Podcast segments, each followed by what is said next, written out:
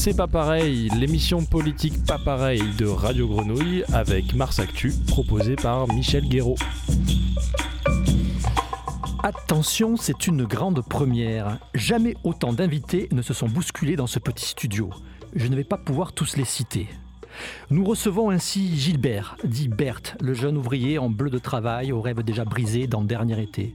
Jérôme, l'italien de Rouge Midi. Gitan de Kilosa. Frisé, le peintre de Dieu vaut mille tiède. Gérard, patron de bar dans La ville est tranquille. Marco, l'amant dans Marie-Jo et ses deux amours. Raoul, le cégétiste des neiges de Kilimanjaro, Daniel, le grand-père poète tout juste sorti de prison dans Gloria Mundi.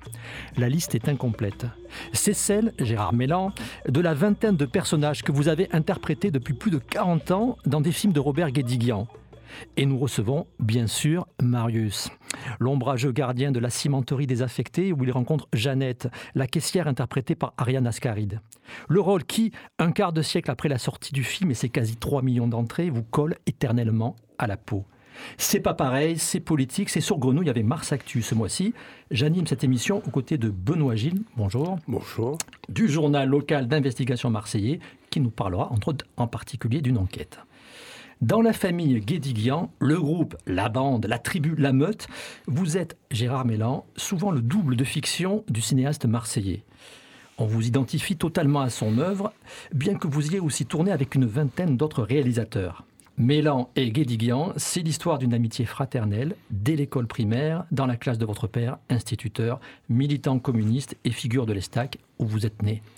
C'est aussi une histoire politique, d'abord aux côtés des jeunes communistes, longtemps avec la carte du PCF, puis prolongée dans une singulière aventure collective cinématographique. Une exposition avec le cœur conscient la retrace jusqu'au 14 janvier à la friche de la Belle de Mai. Elle y rappelle que Guédiguian, au fil des ans et des films, a consigné les mouvements d'une ville, Marseille. Une ville où vous avez toujours vécu à l'Estac et toujours travaillé. Et ce court portrait serait très incomplet sans rappeler que, bien qu'à l'écran, dans un film chaque année, quasiment, vous êtes resté infirmier dans les hôpitaux publics marseillais toute votre carrière. Fin provisoire du flashback, et c'est maintenant Tonio que nous recevons aujourd'hui, le chauffeur de taxi que vous interprétez dans le dernier Guédiguian, actuellement à l'affiche. Son titre Et la fête continue. Son sujet La mobilisation citoyenne et le printemps politique qui ont suivi l'effondrement des immeubles de la rue d'Aubagne. C'est pas pareil, c'est politique et c'est avec Gérard Mélan. Bonjour. Bonjour. Bon, une réaction à ce flashback Oui, mais tout est dit. presque. Ou presque. Alors, tribu, troupe, euh, moi je préfère le, terme de famille. Parce que famille, c'est une famille, c'est quelque chose de vivant. Il y a des gens qui en partent, il y a des gens qui, qui, qui, viennent. Et euh, l'équipe de Guédiguian, aujourd'hui, donc la troupe euh, ou la famille, il y a des nouveaux. Il y a Robinson Crusoe, il y a Anaïs de Moustier, le prince Ringuet, Robinson, etc. Et donc, moi, j'aime bien euh, parler de ce qui bouge et de ce qui vit. Voilà. Et donc, cette famille-là, euh, bon, elle continue à essayer de, montrer le monde euh, d'une certaine manière, à, la Guédillan. Voilà. À la fois la comédie, à la fois, à la, fois la poésie, et aussi du cinéma réaliste. Voilà avec, euh, avec des prénoms qu'on a cités, là, plusieurs, et qui sont parfois pas anodins. Hein. Dans le dernier, Tonio, euh, rappelons-nous que c'est quand même le prénom de Gramsci. Euh, voilà, Gramsci qui a été le fondateur du Parti communiste italien, qui a été torturé, massacré, il est mort de la tuberculose à cause de monsieur, enfin monsieur, c'est trop, trop pour lui, à cause de Mussolini, quoi. Voilà. Mmh. Et Rosa, Rosa qui est le personnage d'Ariane dans Et la fête continue, rappelons-nous de Rosa Luxembourg. Mhm. Donc, euh, c'est important de signaler des, petits détails comme ça. Effectivement.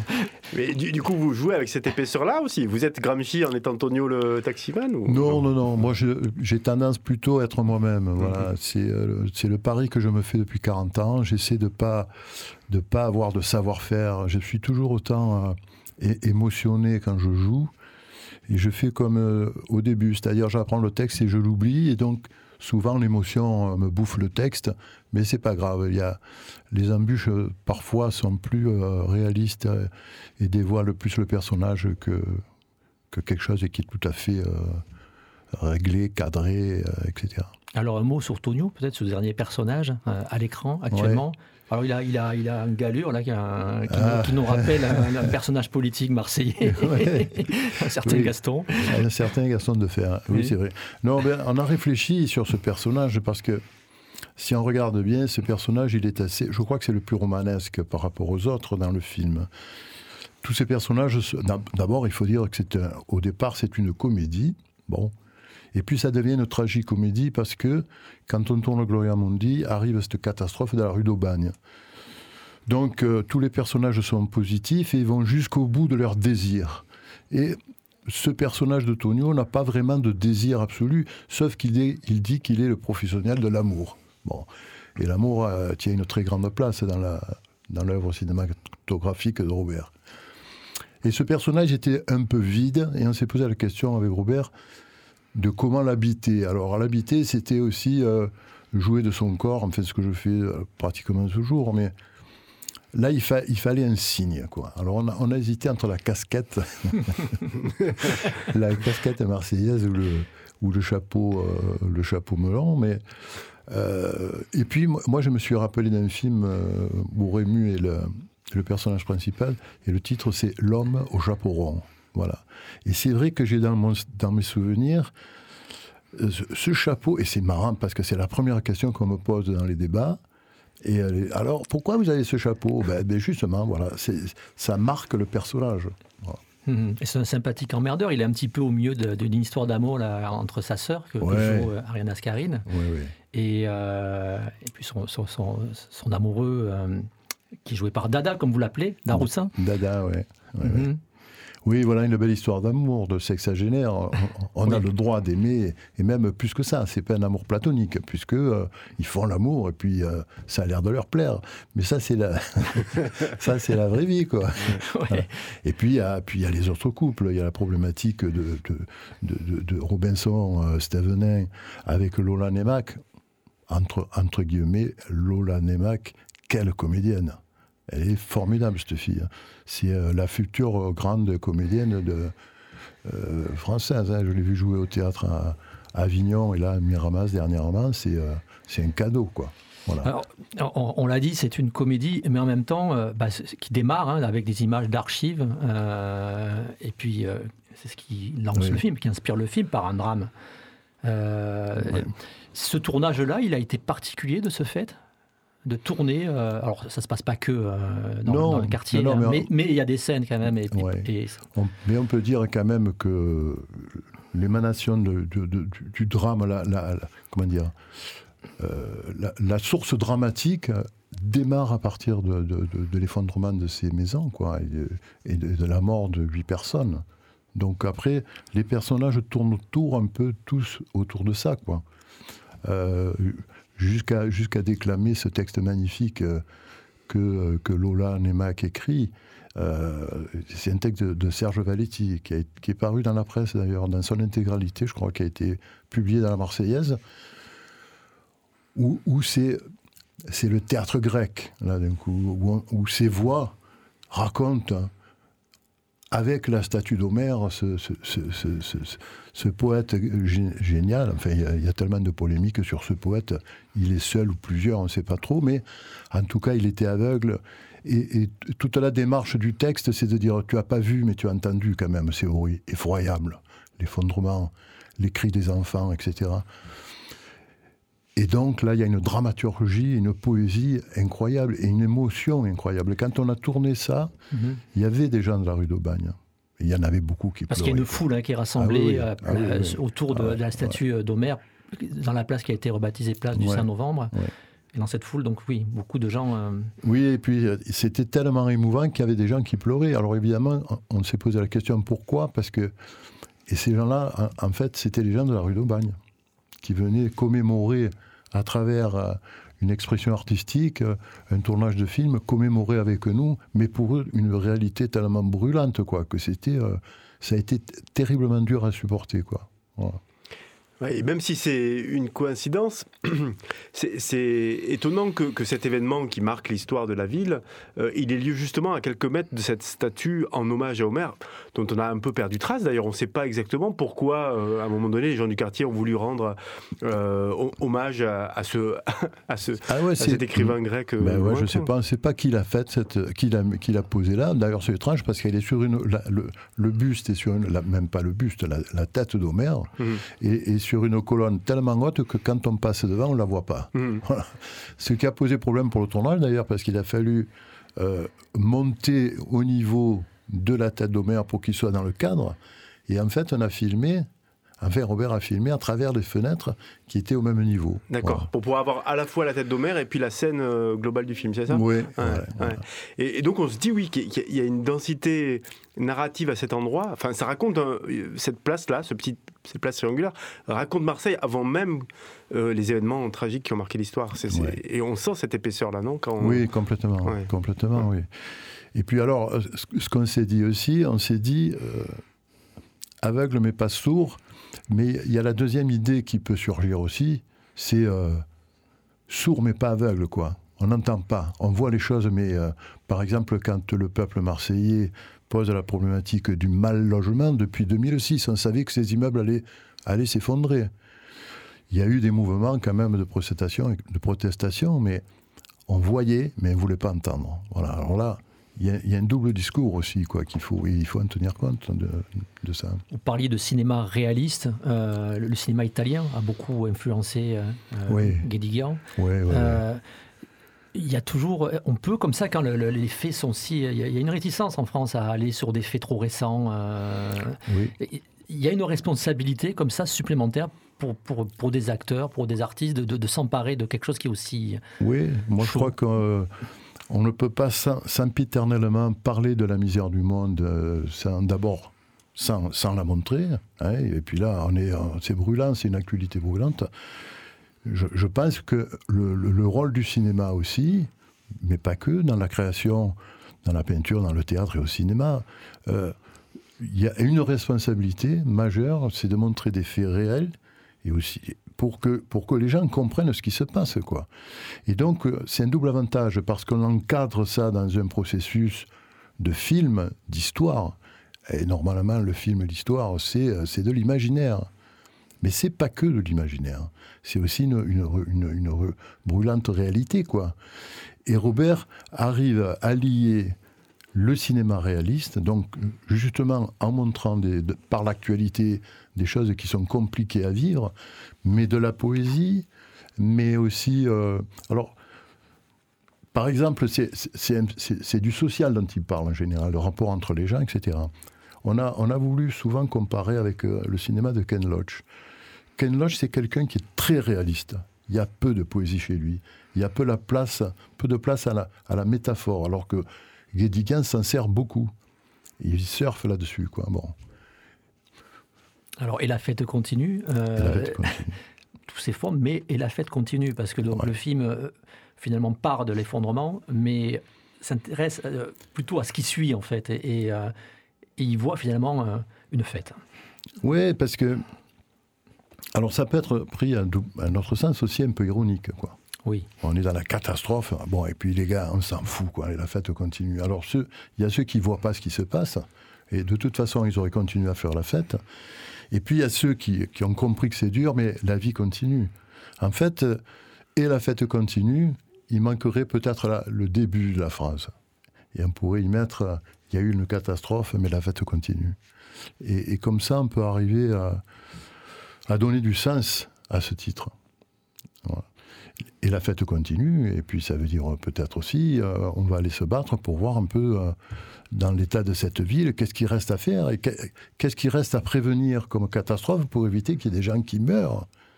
Et je crois qu'aujourd'hui, euh, à Marseille, on a à peu près isolé une 700, 800, 4000 endroits, 4000 logements où il faut réhabiliter, il faut réaménager et il faut construire, parce qu'à côté de ça, il manque énormément de logements dans, dans Marseille. Quoi.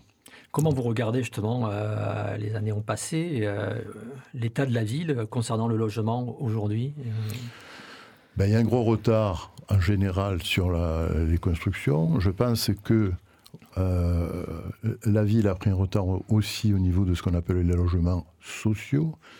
Et entre parenthèses, j'aimerais qu'on construise des logements sociaux décents aussi. Parce que les logements sociaux, comme c'est fait pour des pauvres ou des gens qui ne peuvent pas se payer euh, des gros loyers, on ne les fait pas d'une manière normale.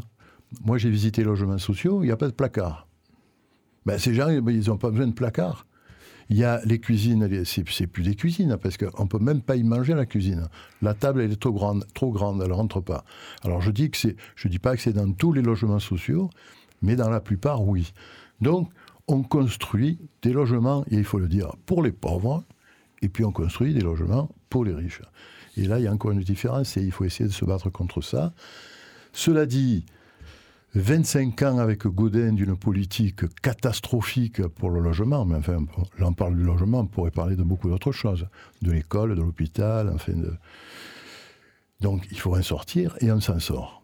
Trois ans de printemps marseillais, ça donne du bonheur parce que les choses, elles sont dures. Il faudrait encore deux, de, mandatures hein, pour arriver un peu à équilibrer les choses, mais ça avance ça avance. Il y a une expertise qui a été faite aujourd'hui et qui oblige, je crois que c'est à peu près 200 ou 250 familles par mois qui ont été déplacées, qui ont été euh, euh, logées ailleurs pendant qu'on refait leurs immeubles. Ça veut dire que chaque mois, on arrive à réhabiliter les logements pour au moins 200 familles. Et ça, c'est un progrès énorme par rapport à avant. Donc il y a de l'espoir. Je reviens sur, on, viendra au printemps hein, euh, tout à l'heure, mais je reviens sur, le, sur le, la question de l'effondrement. Et puis, euh, il y a un procès. Alors, Mars Actu a, révélé que les trois juges d'instruction euh, avaient fini l'enquête, et donc à l'horizon, peut-être dans un an, c'est pas. Hein. Eh pas sûr. la question de la responsabilité juridique de ce qui s'est passé, il y a un, seul élu hein, qui, qui, qui, est mis en cause dans l'enquête. ça paraît important pour vous ça, ça, passe aussi par là par un jugement? Ça passe par un jugement. Après, ce qu'il faut se dire, c'est que c'est long. Hein. Ça fait, ça fait cinq ans qu'il y, y, a enquête. Et là, on nous dit, bon, il va y avoir un procès. Mais euh, la contraction du temps au cinéma, on la comprend. Mais la contraction du temps dans la, logique de la justice, c'est difficilement supportable. Et après, ces, ces gens-là, moi d'ailleurs, j'ai vu un article de Benoît Payan qui demande à ce que, aujourd'hui, on, légifère sur ce qu'on appelle les marchands de sommeil. Ça doit être un délit, parce qu'aujourd'hui, ce n'est même pas un délit. C'est considéré comme euh, un abus de faiblesse, c'est-à-dire que, voilà, euh, on, a, abusé de quelqu'un qui était faible, mais c'est pas si grave que ça, quoi, au fond. Non, non. Il faudrait aujourd'hui, à ce qu'on puisse euh, juridiquement parler d'un délit en parlant de marchand de sommeil. Et ce qui va de pair avec des sanctions sévères. Alors, M. Payan, il a fait un projet de loi où je crois que sa proposition, c'est d'aller jusqu'à le maximum 10 ans de prison et, plus de 700 000 euros d'amende, ce qui, ce qui paraît une somme énorme, mais en fait non, parce que ces gens-là, ils gagnent des centaines de milliers d'euros en, spéculant sur, euh, sur des logements vétustes. Un exemple, je vous donne un exemple fou. Je ne sais plus euh, exactement, le, je, et je le cite pas par, son nom en tout cas, mais il y a un monsieur qui a acheté un immeuble comme ça, délabré, où il y avait 21 logements. Non, pardon, 16 logements, et lui, il en a fait 21. La, la législation donne le droit de louer à partir de 9 mètres carrés. Lui, il est arrivé à avoir des appartements de 5 mètres carrés. C'est-à-dire une cage à lapin, quoi. Et il faisait, euh, je sais pas, il faisait des bénéfices énormes. Euh, je crois qu'on a donné comme exemple 200 000 euros pour un mois, etc. Donc euh, la sanction de 700 000 qui apparaît très forte, en fait, elle ne, ne l'est pas du tout. Oui, alors, les lecteurs de Mars Actu auront peut-être euh, reconnu dans cette description un, monsieur qui est passé euh, au tribunal il y a quelques jours, euh, Gérard Gallas, hein, un, ancien policier dont on connaîtra la sanction au, mois de janvier, à fin janvier, et il risque 4 ans de prison ferme avec mandat de dépôt. C'est-à-dire que si les juges suivent les réquisitions du procureur, il partira en prison à l'issue du prononcé du jugement, ce qui est, ce qui est inédit à Marseille. Hein. Pour l'instant, ça, n'est jamais arrivé. Alors, c'est pas 10 ans, c'est pas 5 ans le maximum qui a, qui a risqué, mais c'est quand même 4 ans de prison avec, avec un mandat de dépôt, ce, qui est, ce qui est déjà. On va voir. Voilà, on va voir, on va voir. Oui, il faut que la peine soit prononcée avant de pouvoir le dire, effectivement. C'est un ancien policier hein, qui travaillait dans un centre de rétention, euh, mégalomane, qui, qui, avait théorisé euh, euh, son succès économique à travers l'industrialisation effectivement de, de, des, des, salauds comme ça. Enfin, c'est des personnages de, fiction. Enfin, ça, ah ça peut faire matière à, ah, ça pourrait, ça pourrait, oui, on pourrait faire, je sais pas moi, un film d'horreur ou, euh, ou, un, policier, c'est, voilà, non, franchement, euh, c'est aberrant, quoi. En plus de s'imaginer que c'est un policier qui, théoriquement, euh, théoriquement, bon, on en a, a eu d'autres d'histoires avec des policiers.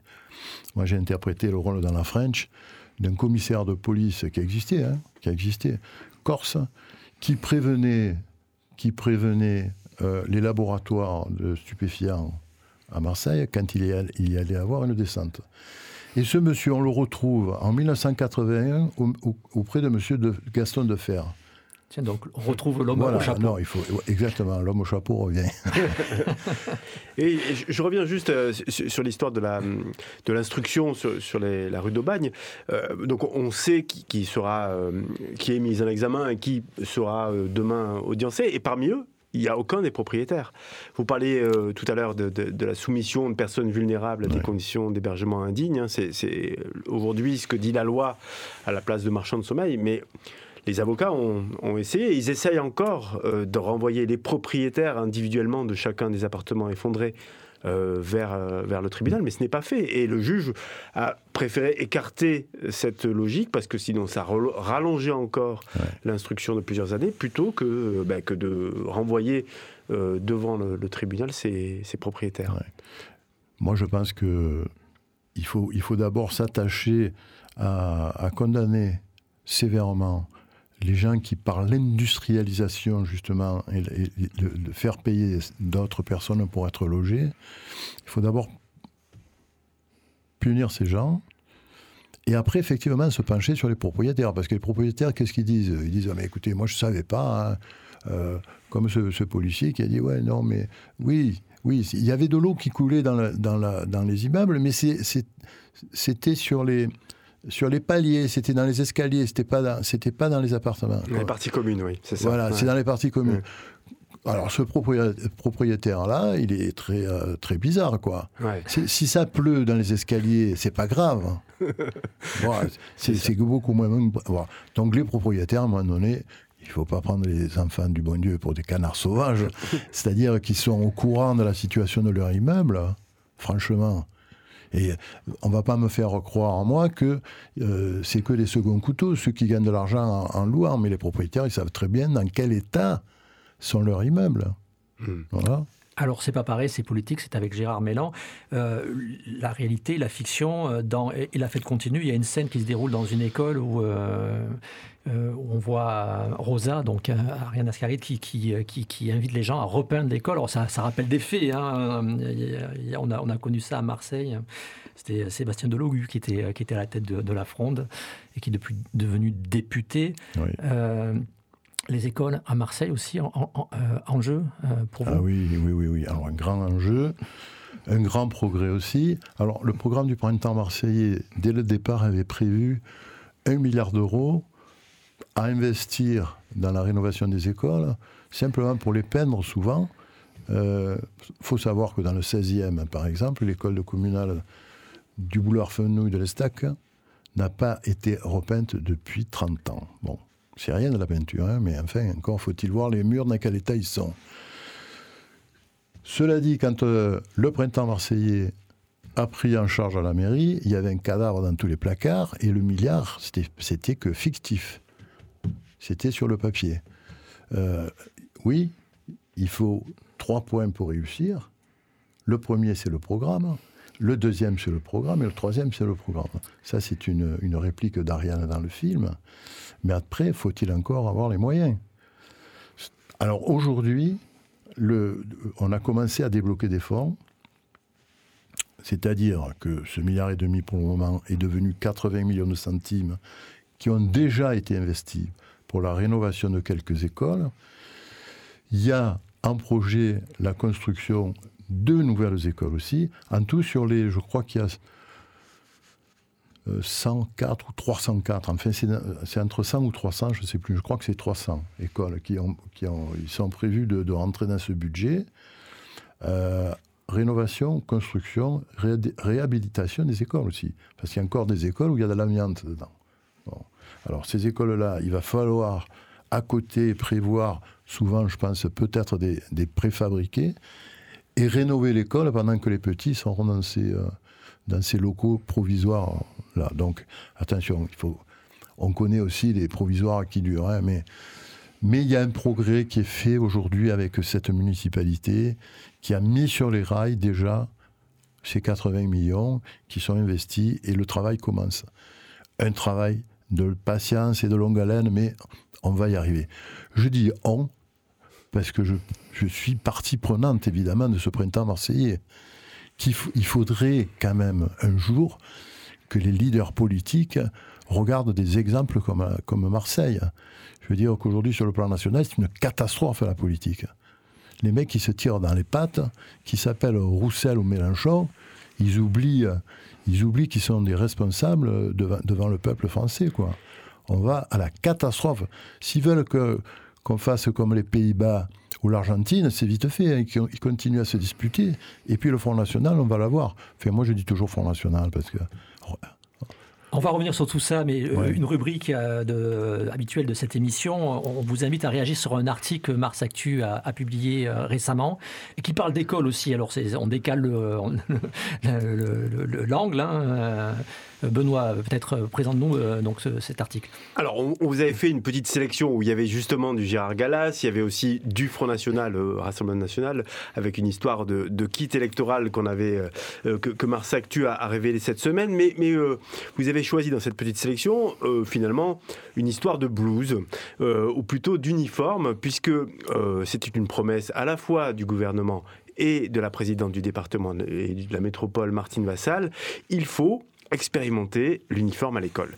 Elle a cherché, elle a questionné, elle est allée à la rencontre euh, des différents proviseurs et pour l'instant, il y a un établissement, euh, une dame qui par ailleurs a tenté la politique en, en, 2020, qui a dit banco et qui va proposer donc à la communauté éducative de tester cet uniforme, le port de cet uniforme, euh, c'est rue Chappe, tout en haut du cours Franklin Roosevelt, où demain, alors on ne sait pas exactement si c'est une polaire, euh, si c'est un sweat euh, ou une blouse, que porteront ces collégiens. Alors pourquoi ce choix et qu'est-ce que ça vous inspire, ce, ce retour à l'uniforme? Alors, ce qu'il faut dire, c'est que beaucoup de proviseurs ont dit non. Hein. Allez, voilà. Il y en a, quasiment sur, sur, sur, plein, il y en a une qui a dit oui.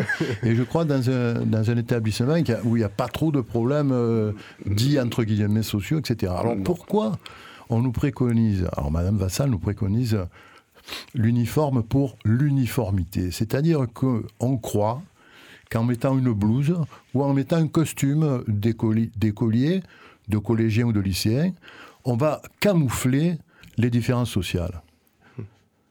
Eh ben, c'est se mettre le, doigt dans l'œil jusqu'au coude, parce que la différence sociale, elle y existera toujours, même camouflée par une, blouse.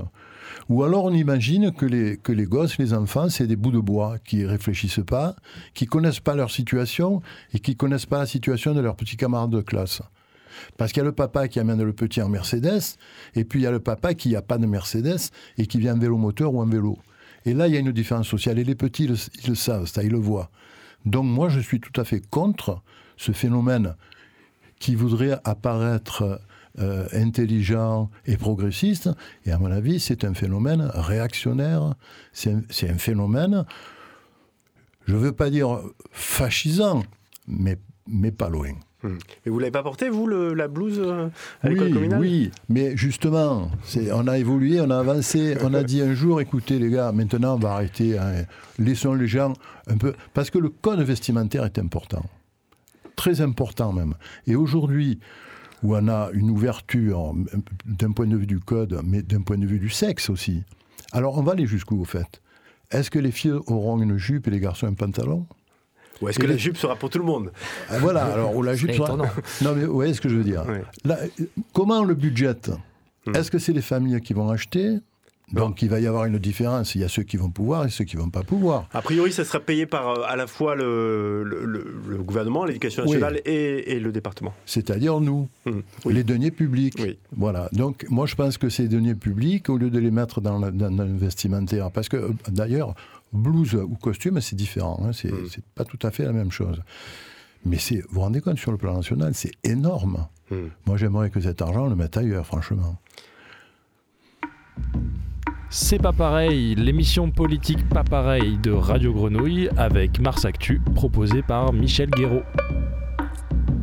C'est pas pareil, c'est politique, c'était avec Gérard Mélan et c'est aussi en musique et, euh, et c'est aussi un choix que vous avez fait qu'on va écouter maintenant, l'affiche rouge de Léo Ferry. Vous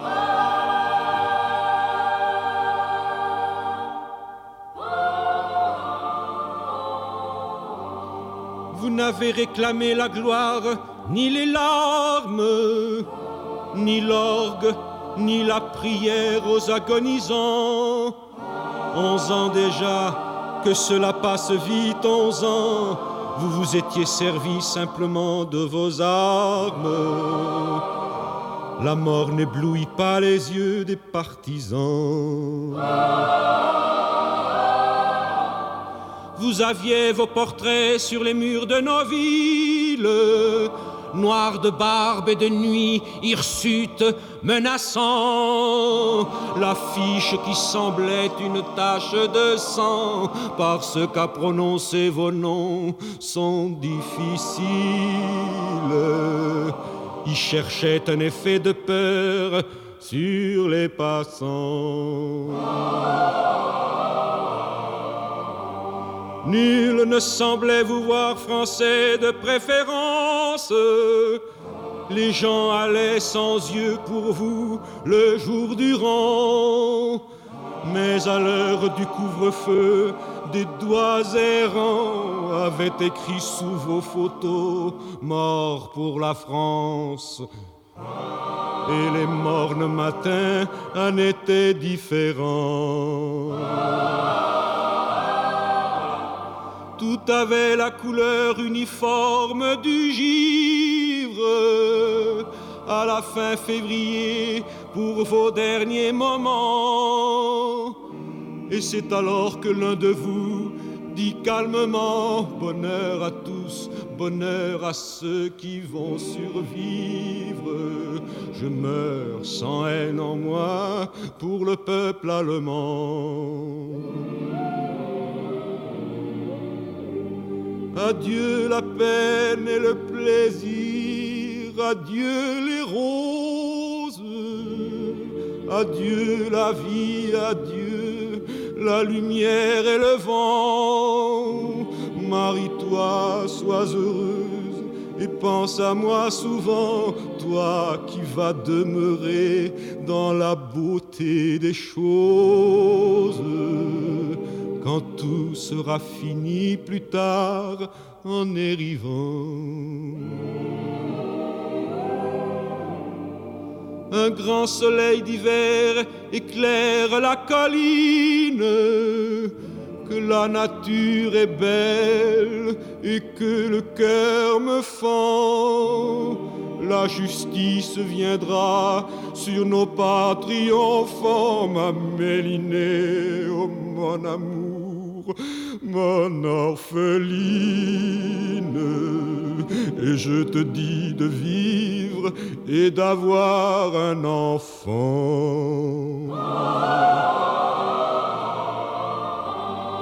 Ils étaient vingt-et-trois quand les fusils fleurirent, vingt-et-trois qui donnaient leur cœur avant le temps 23 étrangers, nos frères, pourtant, 23 amoureux de vivre à en mourir.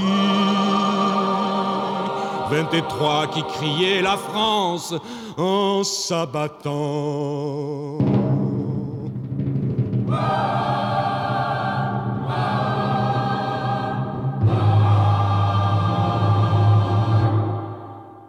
Bonheur à tous, bonheur à ceux qui vont survivre. Alors pourquoi ce choix? Pourquoi ce choix? Bon, pour plusieurs raisons. Mais à travers ce micro, je peux déjà dire à Missac, euh, oui, on va t'honorer, puisque vous savez que il rentre au Panthéon avec Méliné, sa femme, euh, au mois de février. 70 ans de combat pour qu'enfin les pouvoirs publics, publics reconnaissent le, combat héroïque des FTP MOI, c'est-à-dire un mouvement main-d'œuvre euh, immigrée. Ces gens-là, pas français, se sont battus. Et dans la lettre, euh, Missac dit, euh, ou c'est Aragon, je ne sais plus, en tout cas les choses se, confondent. Il dit vivre jusqu'à en mourir. Voilà. Et leur mort, c'est notre vie à nous, quoi. Et cette, cette, cette chanson, cette lettre, cette poésie, ce combat à travers ce, pardon aussi, c'est pour moi c'est sublime. J'en ai les poils qui se, qui se hérissent. Euh, l'émotion touche au cœur et à la pensée. Et moi, par rapport justement, par exemple, à ce que le Panthéon va accueillir enfin une représentation de la résistance, parce que Là, c'est nominatif, mais au fond, c'est pour honorer tous les résistants. Il y a quand même une tribune qui, qui, dit à Emmanuel Macron, enfin de, gens de culture qui disent, mais euh, il fallait faire entrer tous les, tous les camarades euh, au Panthéon. Oui, peut-être, mais c'est mm. dans la symbolique, que ça soit Missac ou, ou Sans, ils sont tous, quoi. Mm. Hier soir, j'étais euh, j'étais dans le Vercors où je présentais le film. Là, c'est pareil, quoi. Il y a, y a, des hommages qui sont faits, et on m'a parlé de L'armée du crime, le film de Robert, que je vais représenter d'ailleurs à l'occasion de, l'avènement de Missac au, Panthéon. Et on refait vivre ces souvenirs parce que c'est important. Il faut plus que cette bête immonde qu'est le fascisme renaisse. Et malheureusement, on a du boulot parce que on voit les dernières élections, ce que je disais tout à l'heure, euh, que ce soit aux Pays-Bas ou en Amérique du Sud, en Argentine, les idées du fascisme sont là. Enfin, la première chose qu'il a dit, je ne sais plus son nom, Mail, Nail, je ne sais plus. Avec sa tronçonneuse. Ouais. Euh, IVG interdit. Bon, déjà là, il y a un truc, un problème. Bon, alors, il voilà. Donc, tous ces souvenirs pour la résistance, les résistants, ces héros-là, qui font qu'aujourd'hui, on peut parler sur un micro et dire ce qu'on veut. Il ne faut pas les oublier. Et surtout, il faut s'imaginer que ça peut revenir. Et non, restons vigilants, camarades. Dans la fête continue, euh, votre personnage Tonio, à un moment, euh, de façon très ironique, hein, euh, il, parle de Marseille. Alors, ça, ça vous plaît, Marseille? Tous les gens, ils sont de gauche ici, pas de bourgeois, pas de racistes, il n'y a que des braves gens. Ouais. Oui, c'est vraiment de l'ironie. D'ailleurs, dans sa mimique, on le comprend bien. Marseille n'est pas épargné.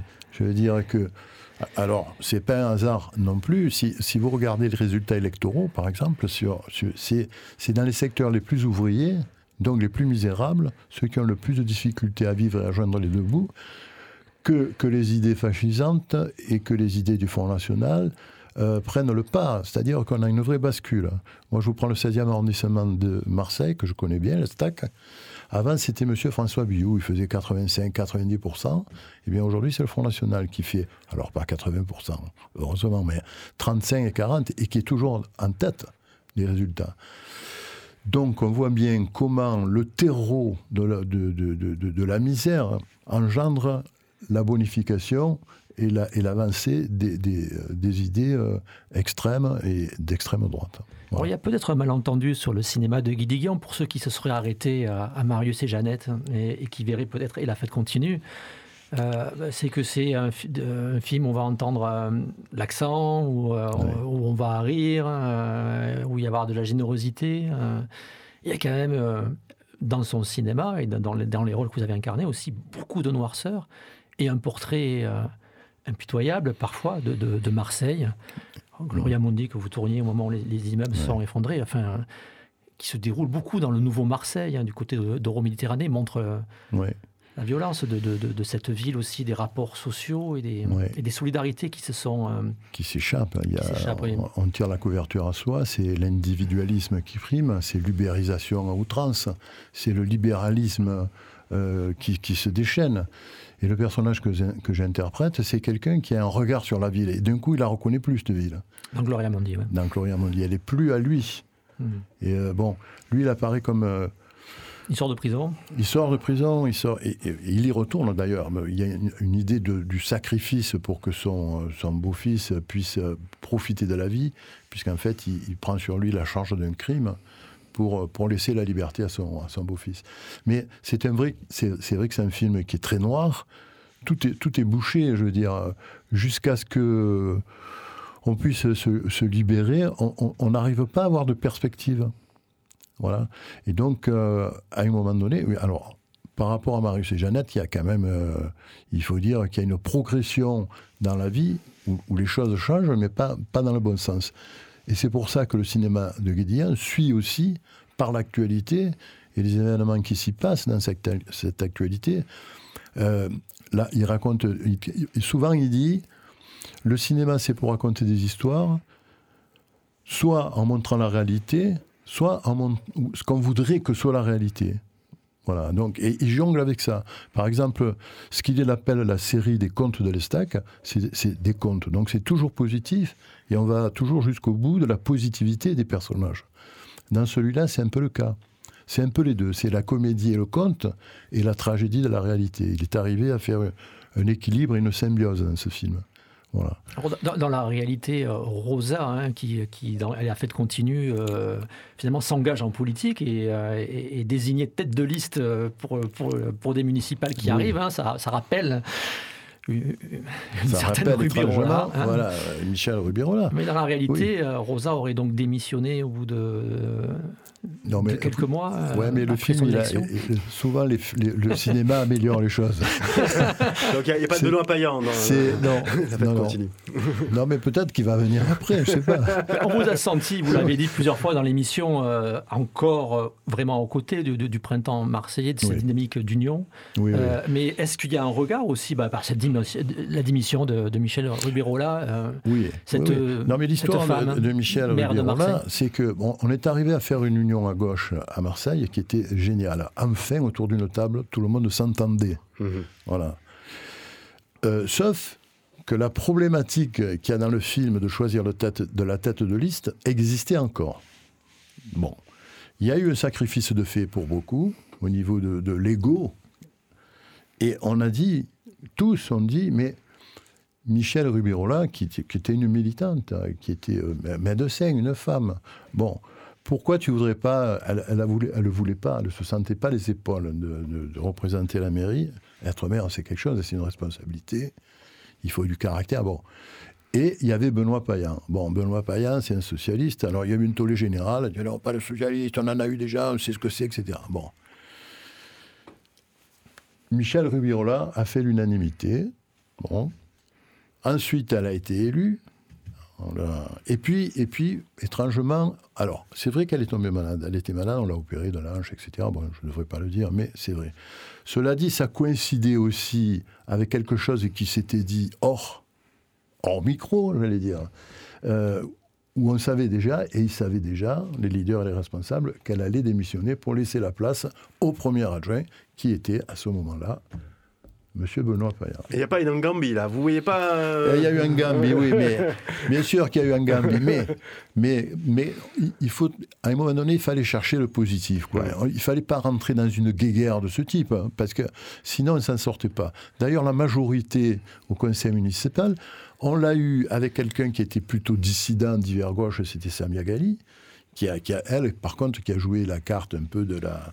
Comment dire Enfin, elle a joué une carte euh, perso. Perso, hmm. voilà. Et elle a dit euh, voilà, moi, si, euh, si vous ne me donnez pas un poste d'adjointe, mes voix, vous ne les aurez pas. Et donc, le printemps marseillais n'aurait pas eu la majorité de décision pour faire passer les projets, quoi, au conseil municipal. Donc, mais la, politique, c'est ça aussi. Quelques quelques recettes. Hmm. Alors, moi, des arrangements, comme on dit. Oui, des arrangements. Mais enfin, quand, quand après c'est dévoilé à la population, là, ce que je dis aujourd'hui, mm. ça a été dit dans les journaux, autrement mm. je ne le dirais pas. Vous voyez Mais euh, la positivité du truc, c'est que le printemps marseillais aujourd'hui, il reste uni. Et qui devrait servir d'exemple, ce que je disais tout à l'heure, au plan national, on devrait faire la même chose. Donc vous n'avez pas de déception, vous n'avez pas, vous pas l'impression que ça va pas assez vite, qu'il n'y a pas assez de justement ça, ça va jamais, ça va jamais assez vite, hein. mm. ça c'est clair. Mais il y a tellement de retard sur cette ville qu'il va falloir prendre de la, de la patience. Voilà, j'en appelle aux Marseillais, aux Marseillaises. Soyez patients les gars, on va y arriver. Les choses vont doucement, mais on va y arriver. Ne vous, ne vous jetez pas, parce qu'aujourd'hui, la, la, la, droite marseillaise se déchaîne, la droite et l'extrême droite, hein, se déchaîne.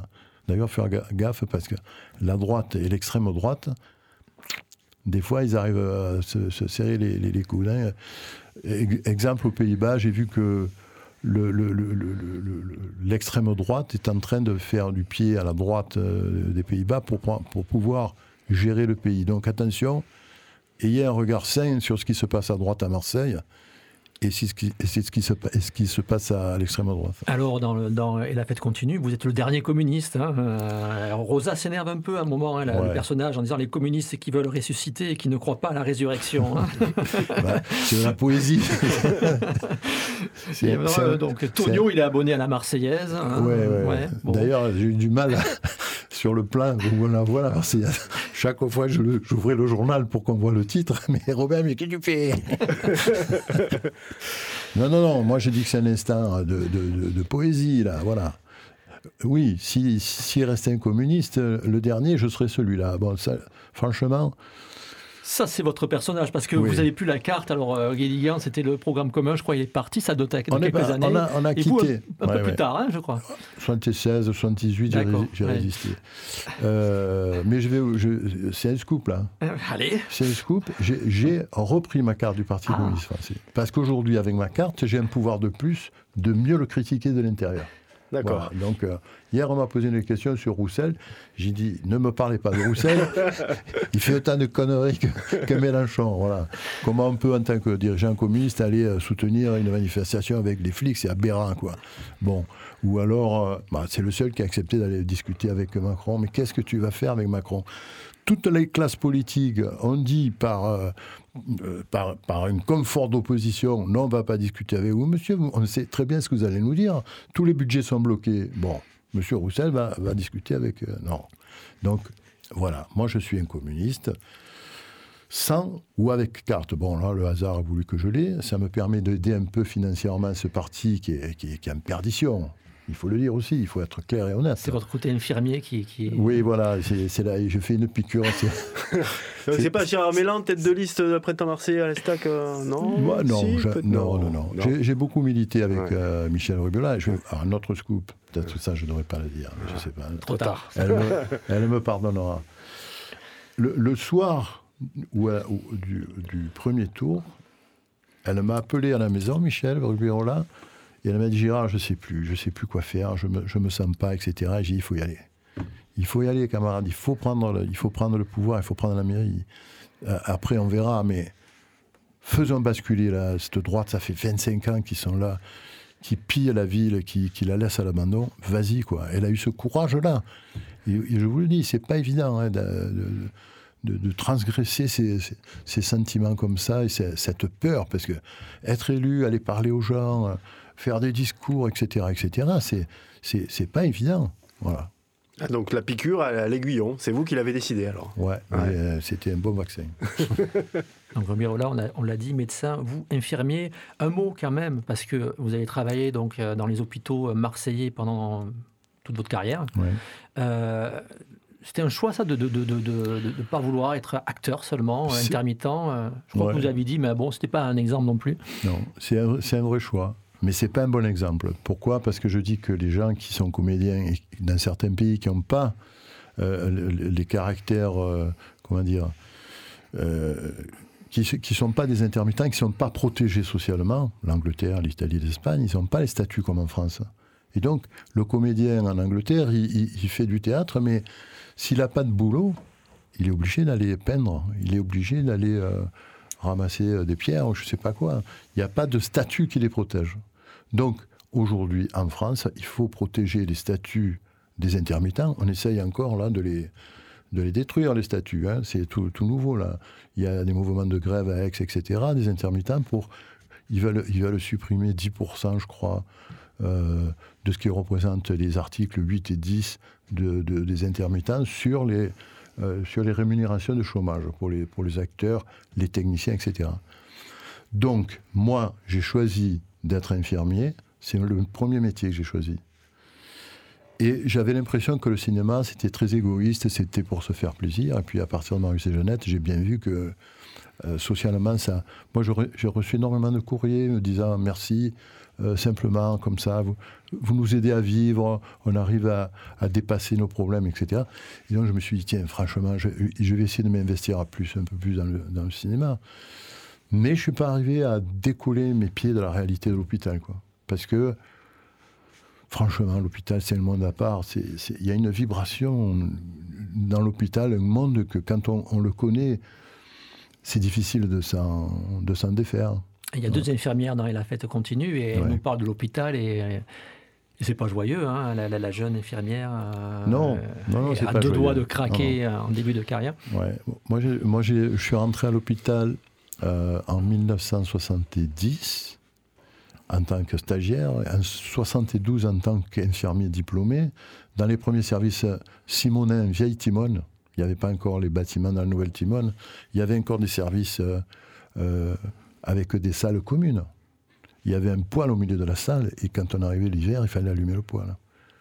Dans les années 80, 80, 90, c'est les 30 glorieuses. Ça explose, on construit, on construit la conception en projet, on construit euh, la nouvelle Timone, etc. Il y a de l'argent, il y a du travail. L'hôpital devient bon, meilleur. Et puis, les années 98-2000, euh, tout s'écroule. Et l'hôpital aujourd'hui, il, y a des difficultés terribles.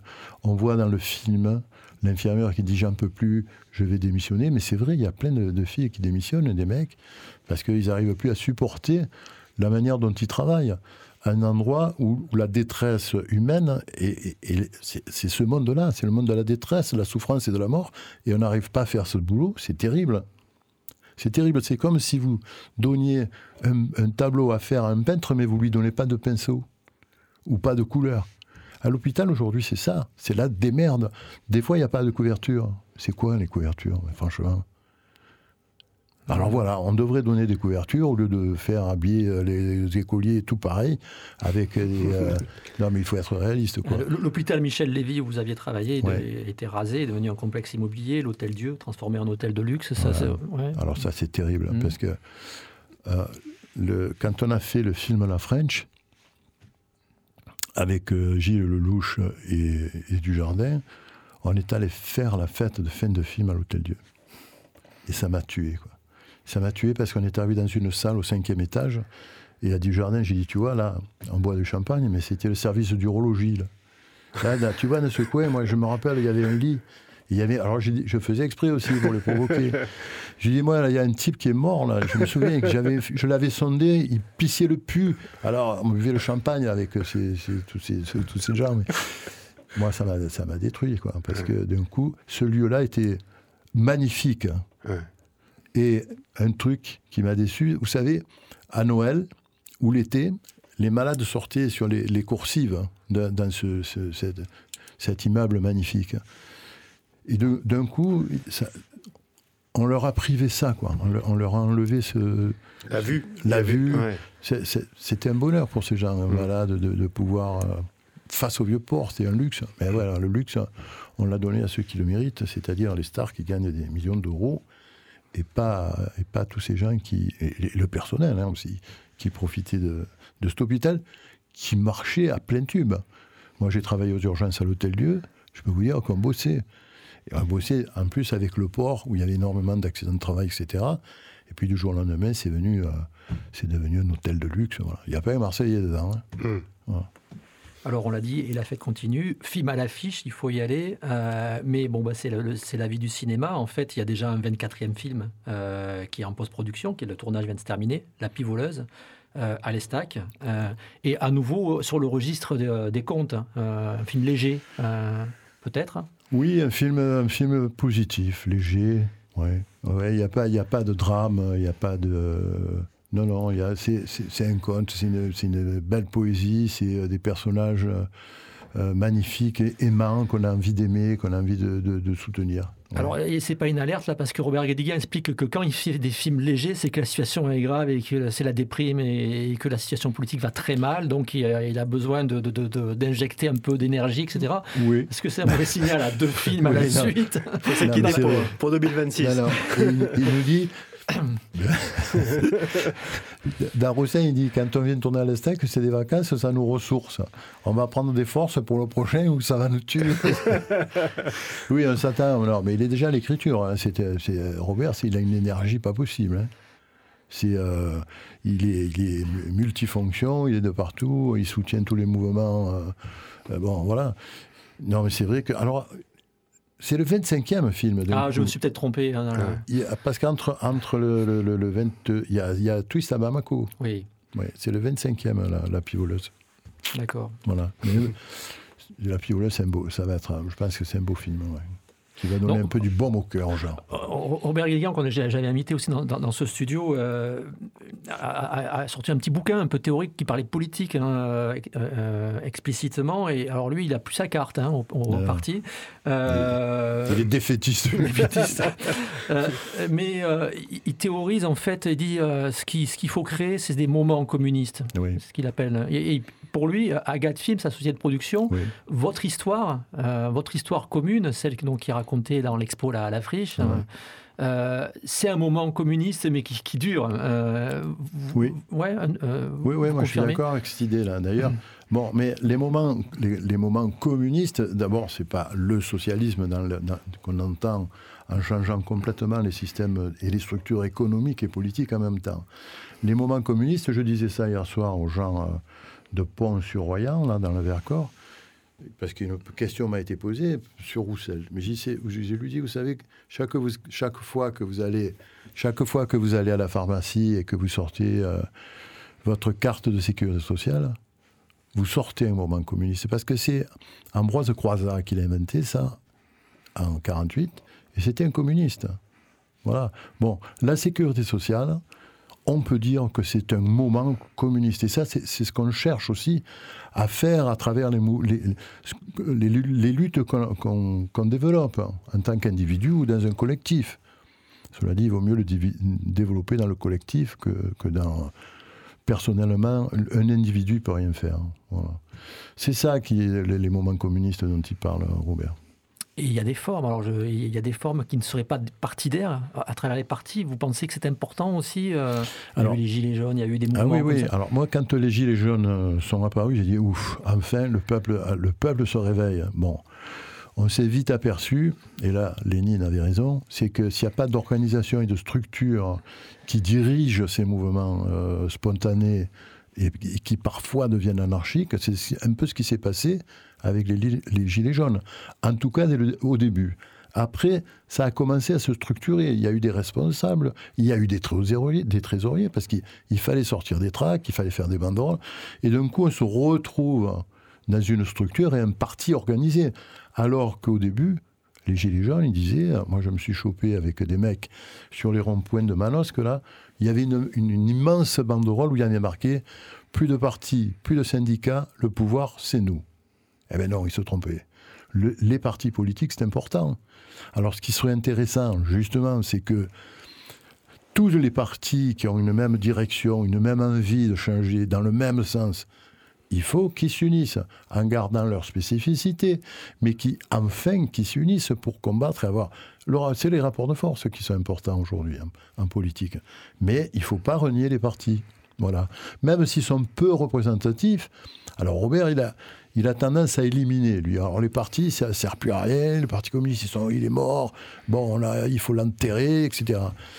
Ouais, mais le, phénix qui renaît de ses cendres, moi, je n'en connais pas, et euh, je crois qu'il faut continuer à faire confiance à des gens qui, euh, qui ont une pensée, des convictions, et qui il faut les soutenir. Alors, tous ceux qui sont à gauche, tous, sans exception. Bien sûr, il ne faut pas être sectaire. Voilà, ça, je suis d'accord avec Robert de ce point de vue, en tout cas. Alors voilà, c'est pas pareil, c'est politique, l'émission se termine. Euh, euh, merci. Mais c'est moi qui vous remercie.